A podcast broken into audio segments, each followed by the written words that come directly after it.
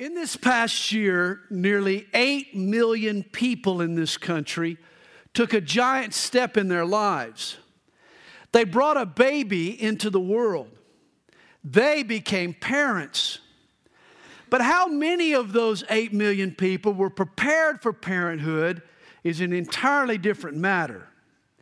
Take, for example, the man that was left in charge of his infant son while his wife went to the store. When the young lady returned, she found her son crying and the husband sweating.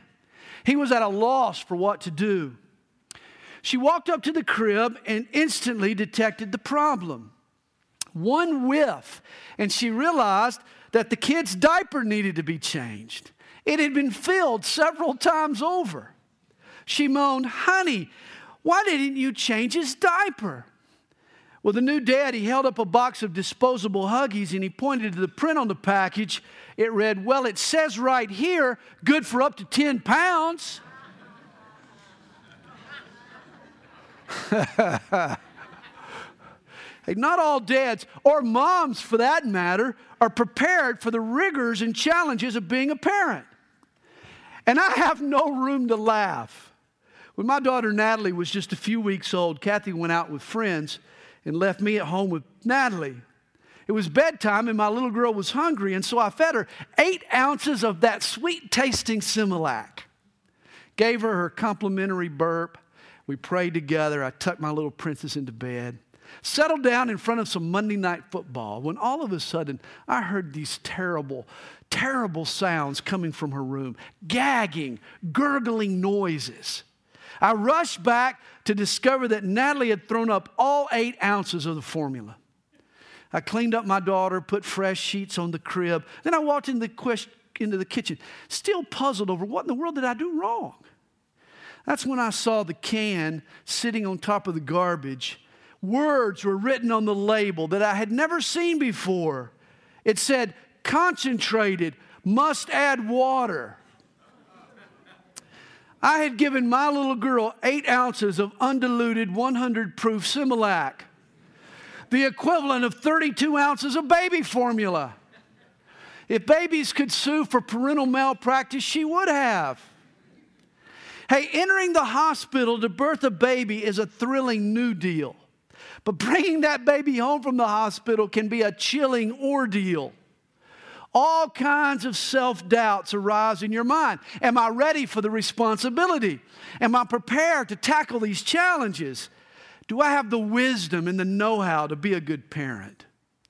Here's a spoof I ran across entitled Preparation for Parenting. Supposedly, if you really want to prepare yourself to be a parent, here's what you should do. First, go to the supermarket. Arrange for your salary to be paid directly to the cashiers for the next 18 years. Buy a newspaper, then read it for the last time. To discover how nights are spent as a parent, walk around the living room from 5 to 10 p.m carrying a wet bag weighing approximately 8 to 12 pounds. At 10 p.m., put the bag down. Set the alarm for midnight. Go to sleep. Get up at midnight and walk around the room again with the wet bag until 1 a.m. Put your alarm on for 3 a.m. Since you can't get back to sleep, wake up at 2 a.m. Pour yourself a glass of milk. Go to bed at 2:45 a.m. Get up at 3 a.m. when the alarm goes off. Sing songs in the dark until 4 a.m. Put the alarm on for 5 a.m. Get up, make breakfast, keep this up for five years, look cheerful. Here's how to practice dressing your child once he's born buy an octopus in a bag. Attempt to put the octopus in the bag so none of its arms hang out to practice grocery shopping with a child in tow, go to the market with a fully grown goat. Buy your groceries and don't let the goat out of your sight. Pay for everything that the goat eats or destroys. And here's how to practice feeding your 12 month old hollow out a melon, make a small hole in the side, hang it from the ceiling on a rope swing it from side to side. Now get a bowl of soggy oatmeal and attempt to spoon it into the swaying melon by pretending to be an airplane. Continue until half the oatmeal is gone. Tip the rest of the oatmeal into your lap, making sure lots of it falls on the floor. And that's just preschoolers. Wait until they become teenagers. Hey, I'll let you in on a little secret. Nobody is really prepared to be a parent. Parenting requires lots and lots of on the job training. In fact, it's been said parenting is the one job where by the time you're experienced at it, you're unemployed.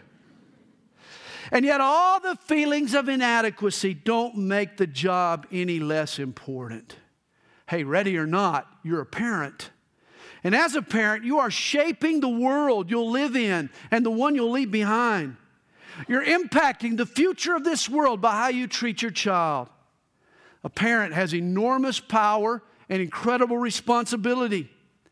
When you pick up your baby, you realize you're holding unlimited potential in your arms. Louis Pasteur put it this way When I approach a child, he inspires in me two sentiments tenderness for what he is and respect for what he may become. One Sunday morning at church, we had a heckler. A lady just couldn't believe that I would make the suggestion that a mom's top priority should be to raise her kids. I didn't realize such an idea was so inflammatory. But in the middle of the service, she jumps right up and she starts shouting at me, Well, you just stay home and clean those smelly diapers. Well, it just so happened that the day before I had. Kathy had taken the day off and she'd left me with our baby. And from the pulpit, I looked that woman straight in the eye and I said, That is exactly what I did yesterday, and it is the most strategic job on earth. That child with the messy diapers might just be the world's next great evangelist, or the scientist who uncovers the cure for cancer, or the next evil dictator. And the direction he takes largely deter- depends on my input. It went so well, somebody accused me of actually staging the whole event and planning her in the audience. Not so. But it's true, parents. You parents, you're part of a special power block working behind the scenes of the world to shape man's destiny. Well, my parenting days are now come and gone. My youngest son is 22 years old. Once I was asked if I had it to do all over again, would I do the job differently? And of course I would. Good grief, I'm wiser at 56 than I was at 25. But I will say this I couldn't have given my parenting any more effort. I can honestly say I left it all on the field. I could have done better, but I couldn't have tried harder. You don't always realize it when you bring that baby home from the hospital but a parent's time to influence their child is limited. You blink and boom, it's gone. Well, for the next three weeks, we're going to be talking about parenting. And before I start, I want to issue the disclaimer that I always give when I speak on this subject. Here it is. When it comes to kids, there are no guarantees. I'm going to say that again. When it comes to kids, there are no guarantees. And this isn't because God isn't powerful or that prayer isn't effectual or that the Bible isn't infallible. It's because your kids are human and all humans have a free will. As parents, we do our best.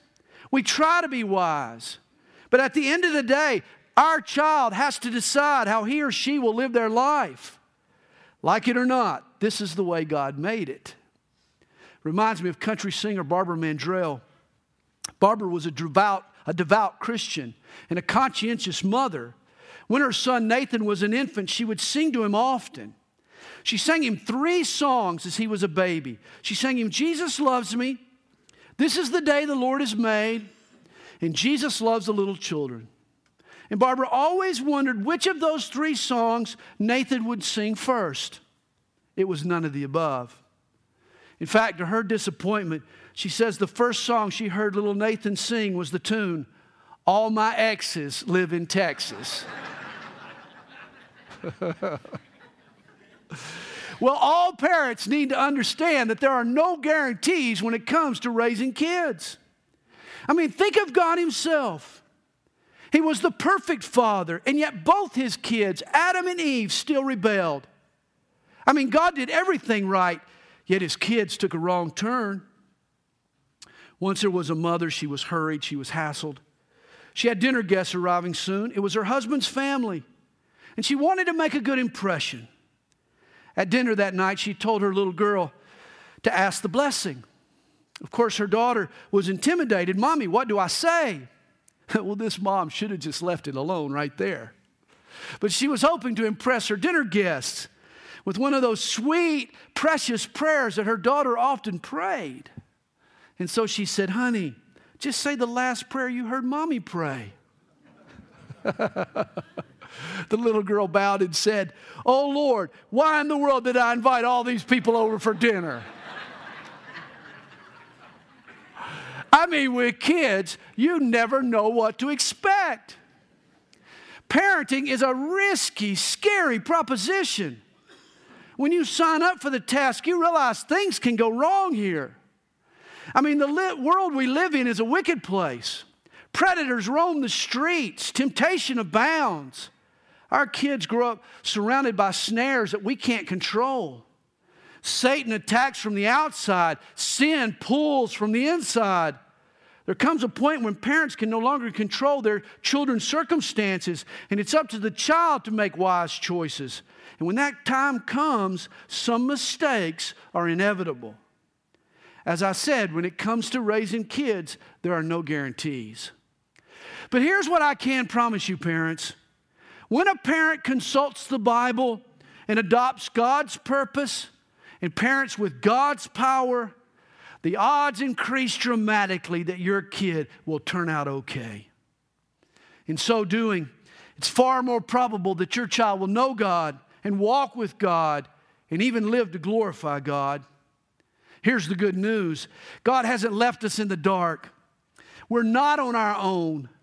God is the perfect Father. He is the one parent who does know what He's doing, and He's given us insights to make our parenting effective.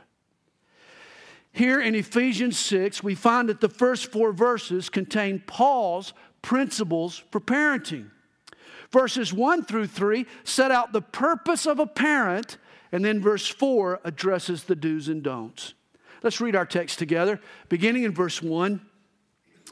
Children, obey your parents in the Lord, for this is right. Honor your father and mother, for this is the first commandment with promise that it may be well with you and you may live long on the earth. And then he says to parents, and you fathers, do not provoke your children to wrath, but bring them up in the training and admonition of the Lord. Here's how we're going to break down these four verses. This week, we're going to discuss a parent's purpose. Next week, we'll look at a parent's tools. And then finally, we'll note a parent's avoidances.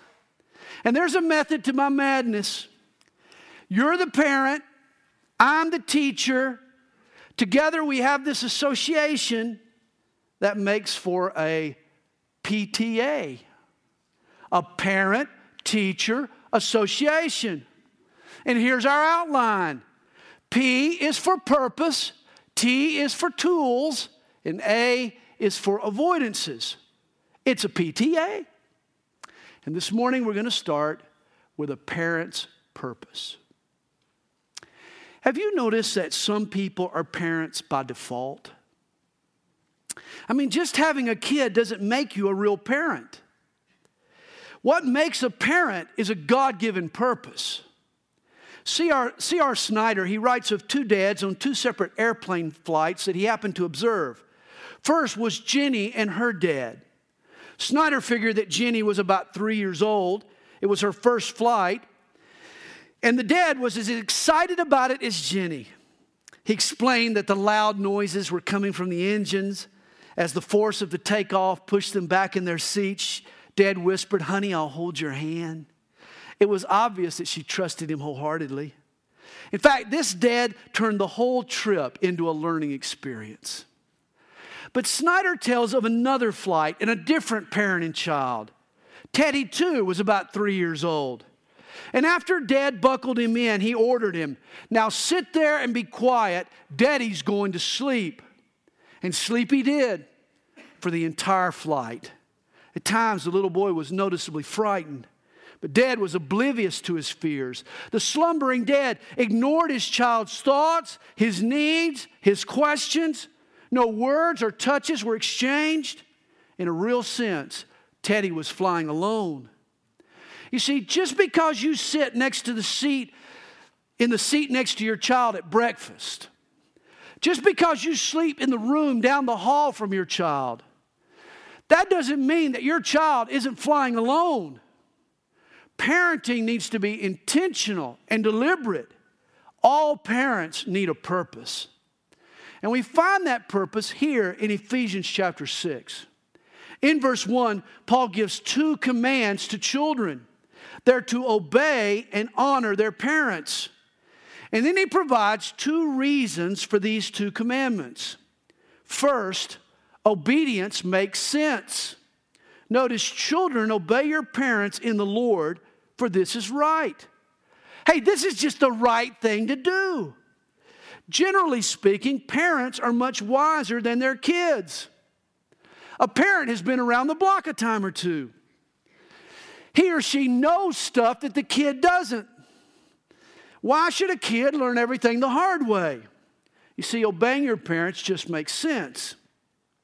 And then the second reason for a child to obey is that it carries with it a promise. Paul writes in verse 1 that it may be well with you and you may live long on the earth. Hey, a child who obeys and honors his parents will probably live longer and live better. God is the only person who loves that child more than his parents. Thus, a child will minimize their dangers in life and maximize their enjoyments just by listening to their mom and dad. Proverbs 30, verse 17, is a favorite verse of mine. It should be every father's favorite verse. In fact, parents should teach this verse to their children, especially when those kids become teenagers. Here's a great verse for a testy teen The eye that mocks his father and scorns obedience to his mother, the ravens of the valley will pick it out, and the young eagles will eat it. What a great verse for a teenager! When your kid bucks and kicks and rebels, warn them they better stay inside the house. If you don't obey your parents, you could be walking down the sidewalk and a flock of birds land on you and knock you to the ground and start picking out your eyeballs. If it happens to you, son, don't say I didn't warn you. Every time a bird flies over the head of a rebellious teenager while swooping down on the kid and pecking out his eyes from its sockets, God is showing that child mercy. Of course, I'm being a little facetious here. But the correct interpretation of this proverb makes the same point. It's really saying that a rebellious child is prone to make foolish and costly mistakes. And as a result, that child could die at a young age. And having so alienated the people who once loved them, there might be no one left to give them a decent burial. And so in ancient times, they would just throw his carcass out as food to the vultures. But the point of the interpretation is the same, is it not? You'll live longer and you'll live better if you obey your parents. There's one other reason why kids should obey their parents. We learn to obey and honor God by first obeying and honoring our parents. It's a picture. You see, God uses our relationship with our parents to deepen our relationship with Him.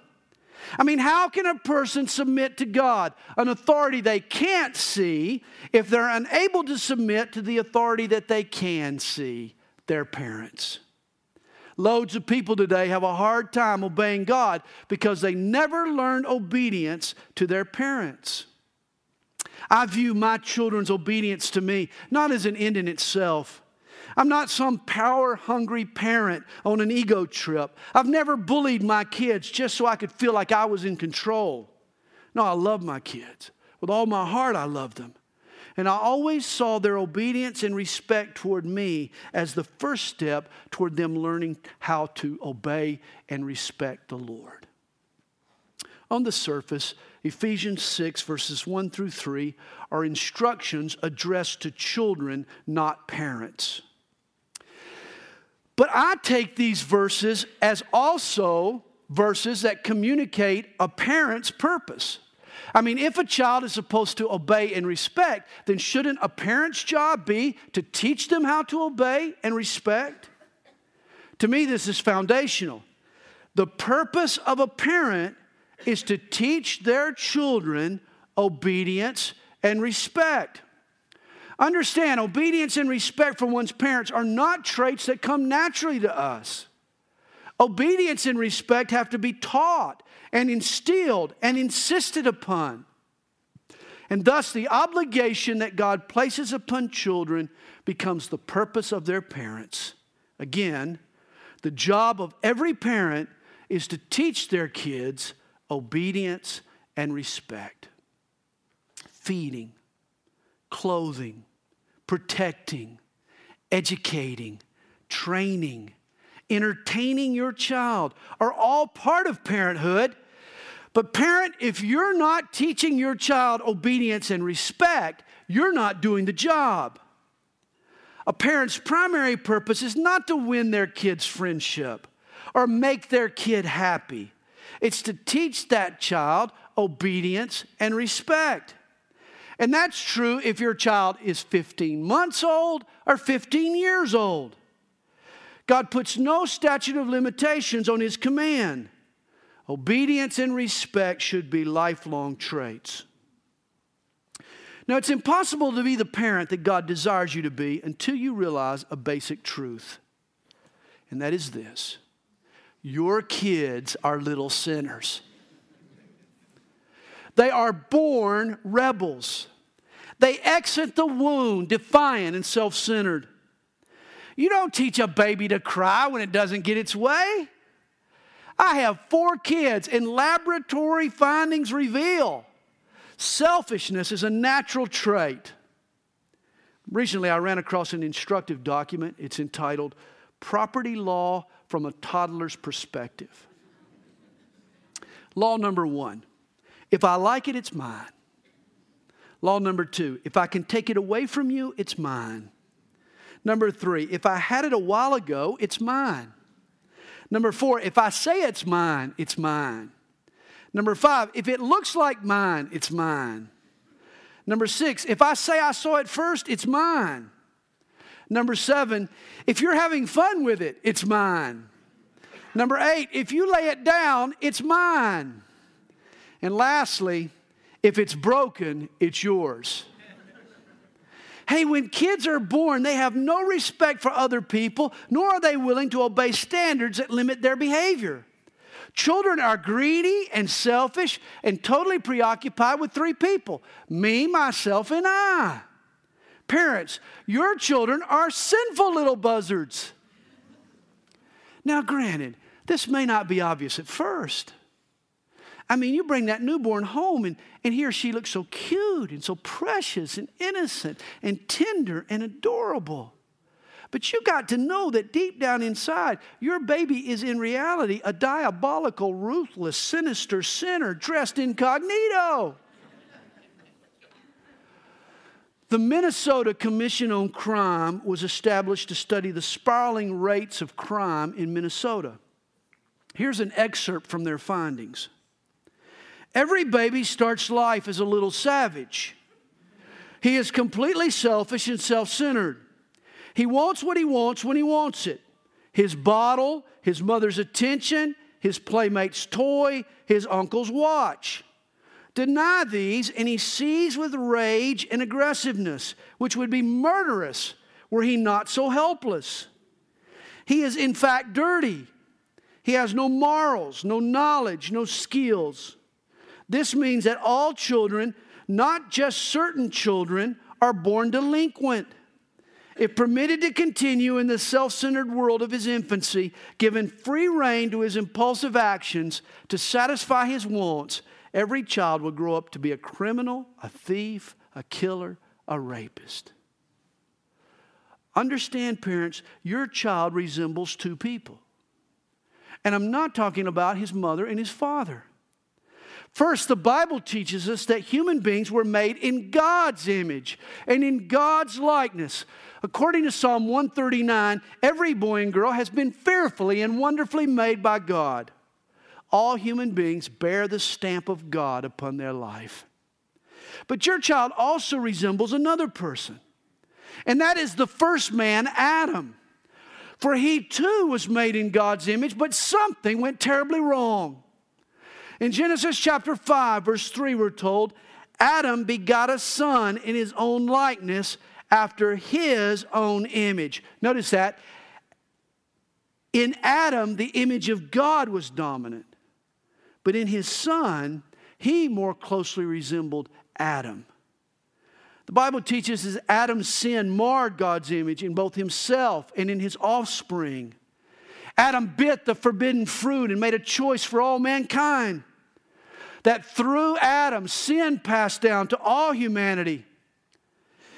And due to his sin, now you and I and all kids are born with a nature that opposes God. Hey, we are rebels from the womb. You see, this is why your child resembles two people. Despite his sin, your child still bears in him the marks of God, the marks of God's creation his intelligence and creativity and initiative, her conscience and moral center, their spirituality and hunger for meaning and truth. These are all traits embedded in their nature by the hand of God. But the Adams family is a good thing gone bad. You see, one bad apple can spoil the whole bunch. Adam's sin also made pride and selfishness a human trait. It robbed us of what God intended. And now, if left by their lonesome, your child will disobey and go his own way. That's why, if he or she is going to learn obedience and respect, they have to be taught it by their parents. And to effectively parent a child, both resemblances have to be kept in view by that parent. Help your child identify their God given traits and personality. Rejoice in the talents and characteristics with which he or she has been blessed. But at the same time, parent, realize that there's always a rebellion bubbling up under the surface of your child. It could explode at any moment. That's why every child needs parents in his or her life who will insist on their obedience and their respect. Now, understand when Paul uses the word obey in verse 1, it's a translation of a Greek word which means to hear under or to listen to attentively. Thus, the first step in teaching obedience to your child is to cultivate in them a listening ear. If you want children to obey you, they first need a willingness to listen to you. They have to be eager to receive. I like this saying parents need to talk to their kids in a way that will encourage them to listen, and listen to their kids in a way that will encourage them to talk. Parents, imagine a 12 foot giant hovering over you with a scowl on his or her face. That giant is angry and upset, and it's clear that you are the object of his frustration. If you were faced with that kind of scenario, your inclination wouldn't be to sit down and hear what he had to say. It wouldn't be to sit down for a little chat. No, if you were face to face with such a giant, you'd want to run for, for the hills. You'd want to get out of Dodge. I mean, you'd run for your life. Well, when a six foot tall parent hovers over a three foot tall toddler, that's how that child is going to perceive that parent, the same way that you might perceive the giant who's hovering over you. And if you're obviously angry and frustrated, don't expect your child to eagerly want to sit still and listen to what you have to say. Parents, if you want your kids to obey, they have to hear. And I mean, hear more from you than just your words. Do they hear your heart? Do they sense your love for them? Do you stoop down to their level and communicate in ways they can grasp? And of course, here, Jesus is our example. I mean, God could have remained in his lofty perch, removed from our predicament. Instead, he took on flesh and blood and he became one of us. He descended to our level, he stepped down into our shoes. And this is the way we should approach our children. We should communicate in relatable ways. I remember watching Peter Jennings years ago on the ABC World News Tonight. After each broadcast, he would pick up the telephone. One time he explained why. He said, I don't like news anchors who just sit there and shuffle papers. So I got in the habit of picking up the phone. And guess who he called? He said, Well, sometimes I called the producers to see if they liked the show, but just as often I'd call my children and tell them I was on my way home for dinner. I thought that was so great. I mean, after he gave news to the world, Peter Jennings engaged in his most vital communication. He called his kids. Likewise, all parents need to stop shuffling papers for a while and focus on communicating with their children. You see, even when a child grows to the point where they can look a parent eye to eye, communication is still the key. Cultivate a listening relationship with your child, and they'll hear your heart and be more inclined to obey. When Natalie reached dating age, we had a rule in our house. Before she could date a guy, I had to meet him. And it wasn't so much because of the information that I would glean from meeting the boy. Usually, all 15 year old boys are punks.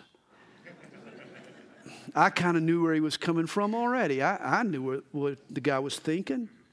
No, the reason we had these encounters was what he could glean about me that I was a grown man, that I had some physical stature, that I was proficient in firearms, that I would do whatever it took to defend my family. He needed to know that. And I'll never forget the first of these boys. This guy wanted to take Natalie to the homecoming dance.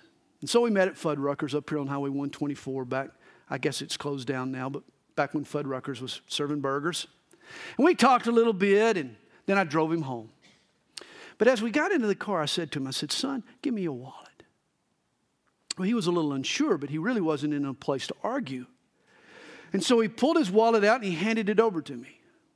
I took his wallet and I stuck it in my pocket. When we got to his house in Grayson, he started to get out of the car, and that's when I pulled, he'd forgotten about his wallet. He was a little intimidated.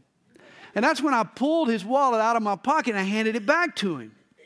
But before I turned it loose, I told him, Son, I appreciate you trusting me with something as important to you as your wallet. And you'll find that I'm returning it to you in exactly the same condition it was in when I took it. Now I'm trusting you with something much more valuable to me than a wallet, and I expect it returned in exactly the same shape it was in when you left with it. Well, my instructions were both heard and obeyed. And I think effective communication had a big part in the outcome. You see, too often we parents, we only react to our kids. We, we only talk to them. Well, really, we more talk at them than talk to them. We talk to them without really thinking through what we need to say. We're reactionary. I think the key to instilling obedience in our kids is to get their ear by communicating to them in wise and in compelling ways to think through what we want to say and how we want to say it. Realize, too, it's possible for a child to obey a parent without respecting them.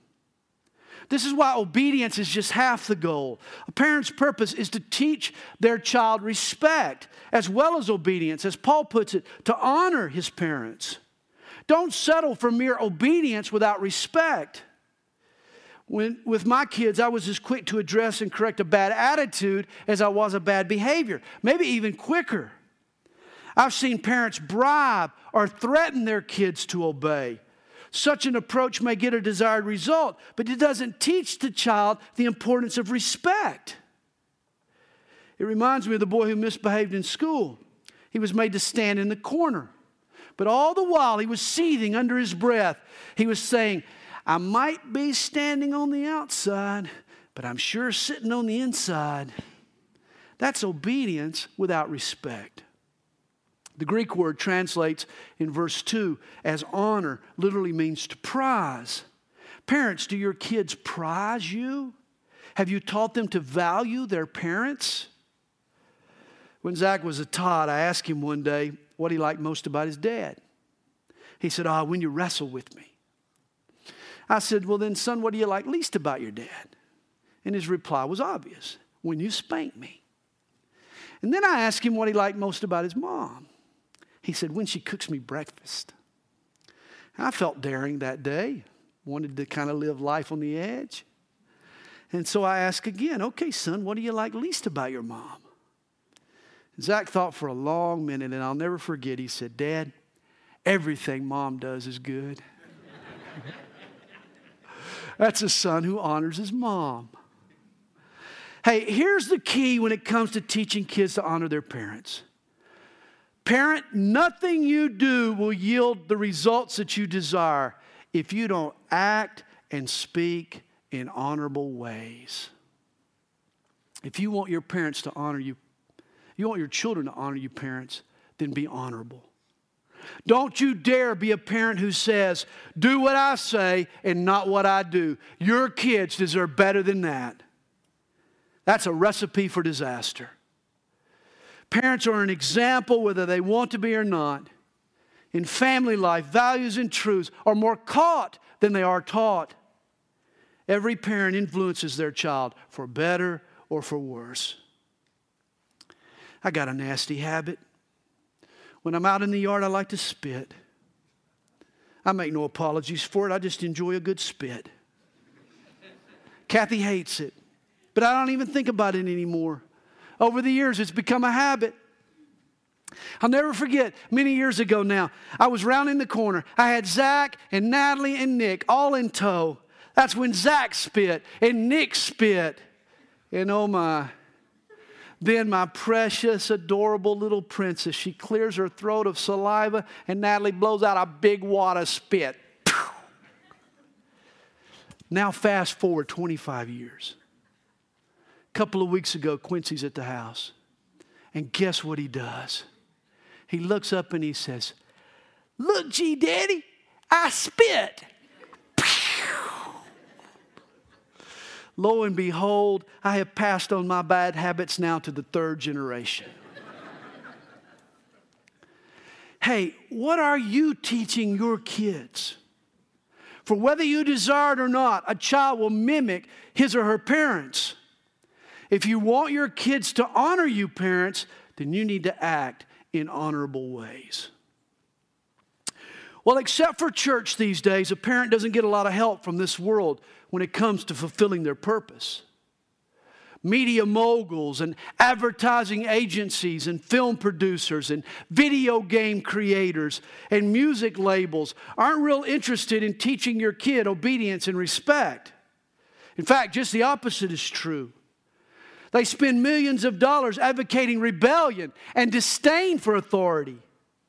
Your children's classmates and peers, even their public schools, aren't really helping either. Other than the church, parenting, parents today are operating in a hostile environment.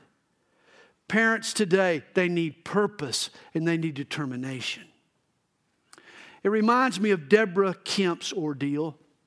It began when she rolled her car into the self service pumps. Her six year old daughter, Ashley, was in the back seat. When Deborah walked around her car to begin pumping gas, suddenly a man climbed into the driver's seat of her vehicle. He was trying to steal her car. The 34 year old woman said later, I didn't try to be a hero. I was just concerned about my baby. That was part of me in that car. Well, as the man drove off, Deborah somehow managed to grab the door. And she clinged to the steering wheel by reaching her hand inside the window. The thief drove several blocks, dragging her knees on the pavement as she held onto that steering wheel drawing on a hidden reservoir of strength. Deborah was somehow able to hang on. And as the car was still moving, she was able to open the door and she grabbed the thief and she pulled him out of the vehicle. When this would be thief hit the ground, Deborah grabbed her club, the anti theft device that she kept under the front seat, and she started beating the bad guy.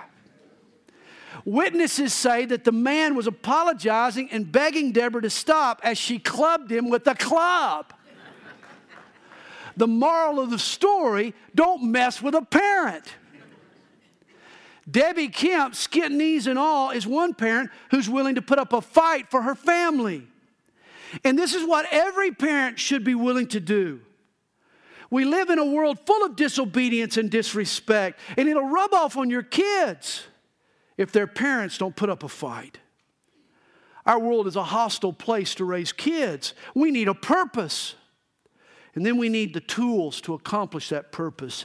And that's what we're going to talk about next Sunday morning a parent's tools. In closing, it was May the 30th, 1982, when God gave to my wife Kathy a prophecy. She was at a prayer meeting with some other pastors' wives when God spoke through one of the ladies and said, By this time next year, you'll have a child. Well, my firstborn, Zach, came into the world exactly 364 days later. Just in the nick of time, according to the prophecy, on May the 29th, 1983. Prior to that amazing prophecy, Kathy and I had been trying for two years to have a child, but with no success. That's when God saw fit to open my wife's womb. And I mean wide open. I tease her now. Barren Karen became fertile Myrtle. What we couldn't get started, now we couldn't get stopped. And four years later, or four kids later, there was no doubt that God had intended for us to be parents.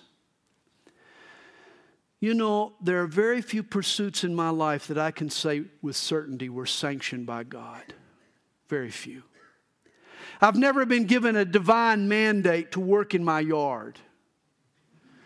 God has never said, Sandy, play golf or piddle on your computer. I've never heard, Thus saith the Lord, Sandy, read the newspaper. But I know beyond a shadow of a doubt that I have been called by God to parent my four kids. And if you're a parent, you have been called by God to do the same. And here's the question Have you been parenting by default? Or do you parent your child with God's purpose in mind? You see, just birthing a child doesn't make you an effective parent. The difference is a purpose. We've only got one shot at this. Parents, let me encourage you to do it right. Are you teaching your children obedience and respect?